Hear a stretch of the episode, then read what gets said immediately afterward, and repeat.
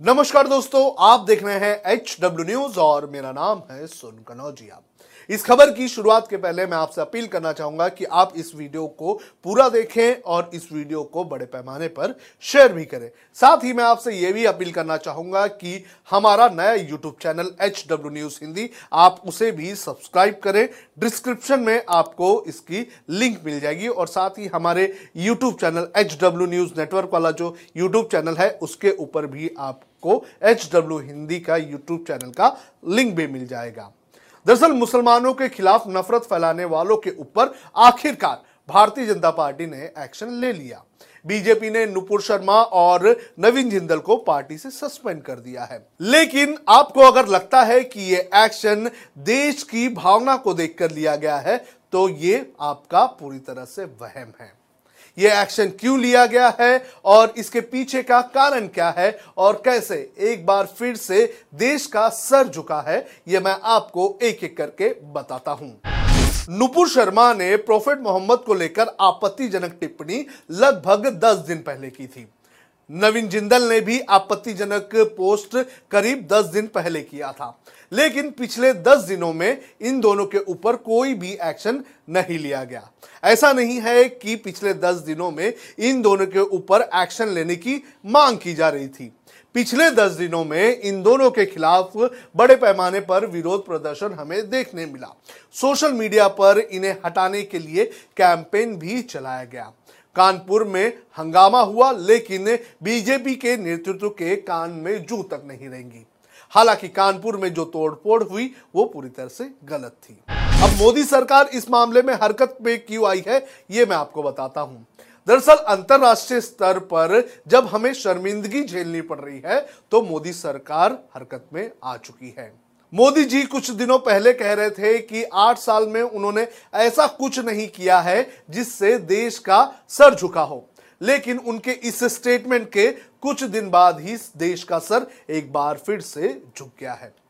सवाल यह उठता है कि बीजेपी के नेताओं की बदजुबानी का खामियाजा देश कब तक उठाएगा?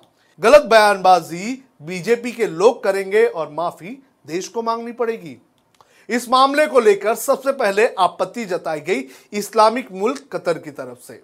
भारत में बढ़ते विरोध प्रदर्शन और इस पर सरकार की चुप्पी को लेकर भारतीय राजदूत को कतर ने तलब किया था और मोदी सरकार की चुप्पी पर सवाल उठाए थे। कतर ने इस मामले की कड़ी शब्दों में निंदा की थी। इतना ही नहीं, कतर के मार्केट्स में भी भारतीय प्रोडक्ट्स का बहिष्कार किया गया, ऐसी खबरें आने लगी है। इसके अलावा हमारे उपराष्ट्रपति वेंकैया नायडू जो इस वक्त कतर में हैं, उन्हें भी विरोध झेलना पड़ा। जानकारी यह आ रही है कि उनकी प्रेस कॉन्फ्रेंस रद्द कर दी गई और उनका जो सरकारी डिनर का कार्यक्रम था, उसे भी रद्द कर दिया गया। कतर के बाद अब कुवैत, लीबिया, पाकिस्तान और दुबई ने भी इस मामले में मोदी सरकार के ऊपर सवाल उठाए हैं। आपको पता है, जो कुछ अंतरराष्ट्रीय स्तर पर हमें झेलना पड़ रहा है, वो ये बताता है कि कैसे हमारी विदेश नीति डगमगाते जा रही है। हम ना तो इस्लामिक देशों से अच्छे रिश्ते रख पा रहे हैं और ना ही चीन को रोक पा रहे हैं। जो कुछ विदेश नीति मोदी सरकार बना रही है, वो कहीं ना कहीं बीजेपी के नेताओं की इन हरकतों के वजह से कमज़ोर हो रही है। हमें यह पता है कि हम कई सारे इस्लामिक देशों के साथ अच्छा खासा व्यापार कर रहे हैं। फिर भी सत्ता में बैठी बीजेपी के नेता खुलकर मुस्लिम लोगों के खिलाफ एजेंडा चला रहे हैं और सरकार चुप बैठ जाती है। देश को अगर और शर्मिंदा होने से रोकना है तो बीजेपी को यह समझना होगा कि नफरत की दुकान से वोट तो उन्हें मिल जाएँगे, लेकिन अंतर्राष्ट्रीय स्तर पर हमें कई बार बेइज्जत होना पड़ेगा। बीजेपी के नेताओं को, मुस्लिमों को बगैर मतलब निशाना बनाना बंद करना होगा। अगर ऐसा नहीं हुआ तो अंतर्राष्ट्रीय स्तर पर हमें बार बार सर झुकाना होगा, बल्कि हमारे जो लोग वहाँ रहते हैं, उनके साथ क्या हो सकता है, ये भी हमें सोचना होगा। बीजेपी ने नुपुर शर्मा और नवीन जिंदल को फ्रिंज एलिमेंट कहकर पार्टी से सस्पेंड कर दिया है। खबर आ रही है कि नुपुर शर्मा ने अपने बयान को वापस लिया है, लेकिन उन्होंने माफ़ी नहीं मांगी है। नुपुर शर्मा जैसे लोगों की सोच बीजेपी में जमकर भरी हुई है। आज इन दोनों ने देश का सर झुकाया है। कल बीजेपी के कोई और नेता उठ जाएँगे और इस तरह की हरकत करेंगे, जिससे देश का सर एक बार फिर से झुक जाएगा।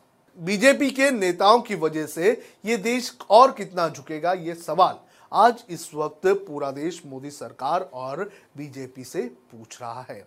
समय समय पर हमें सर झुकाना पड़ रहा है। इस वक्त भारतीय जनता पार्टी को आत्मचिंतन करने की बेहद ज़्यादा ज़रूरत है और ज़रूरत है कि कैसे हमारी जो विदेश नीति है उसे और मज़बूत बनाया जाए। आपको क्या लगता है कि बीजेपी की विदेश नीति कैसी है? आप कमेंट करके हमें बता सकते हैं।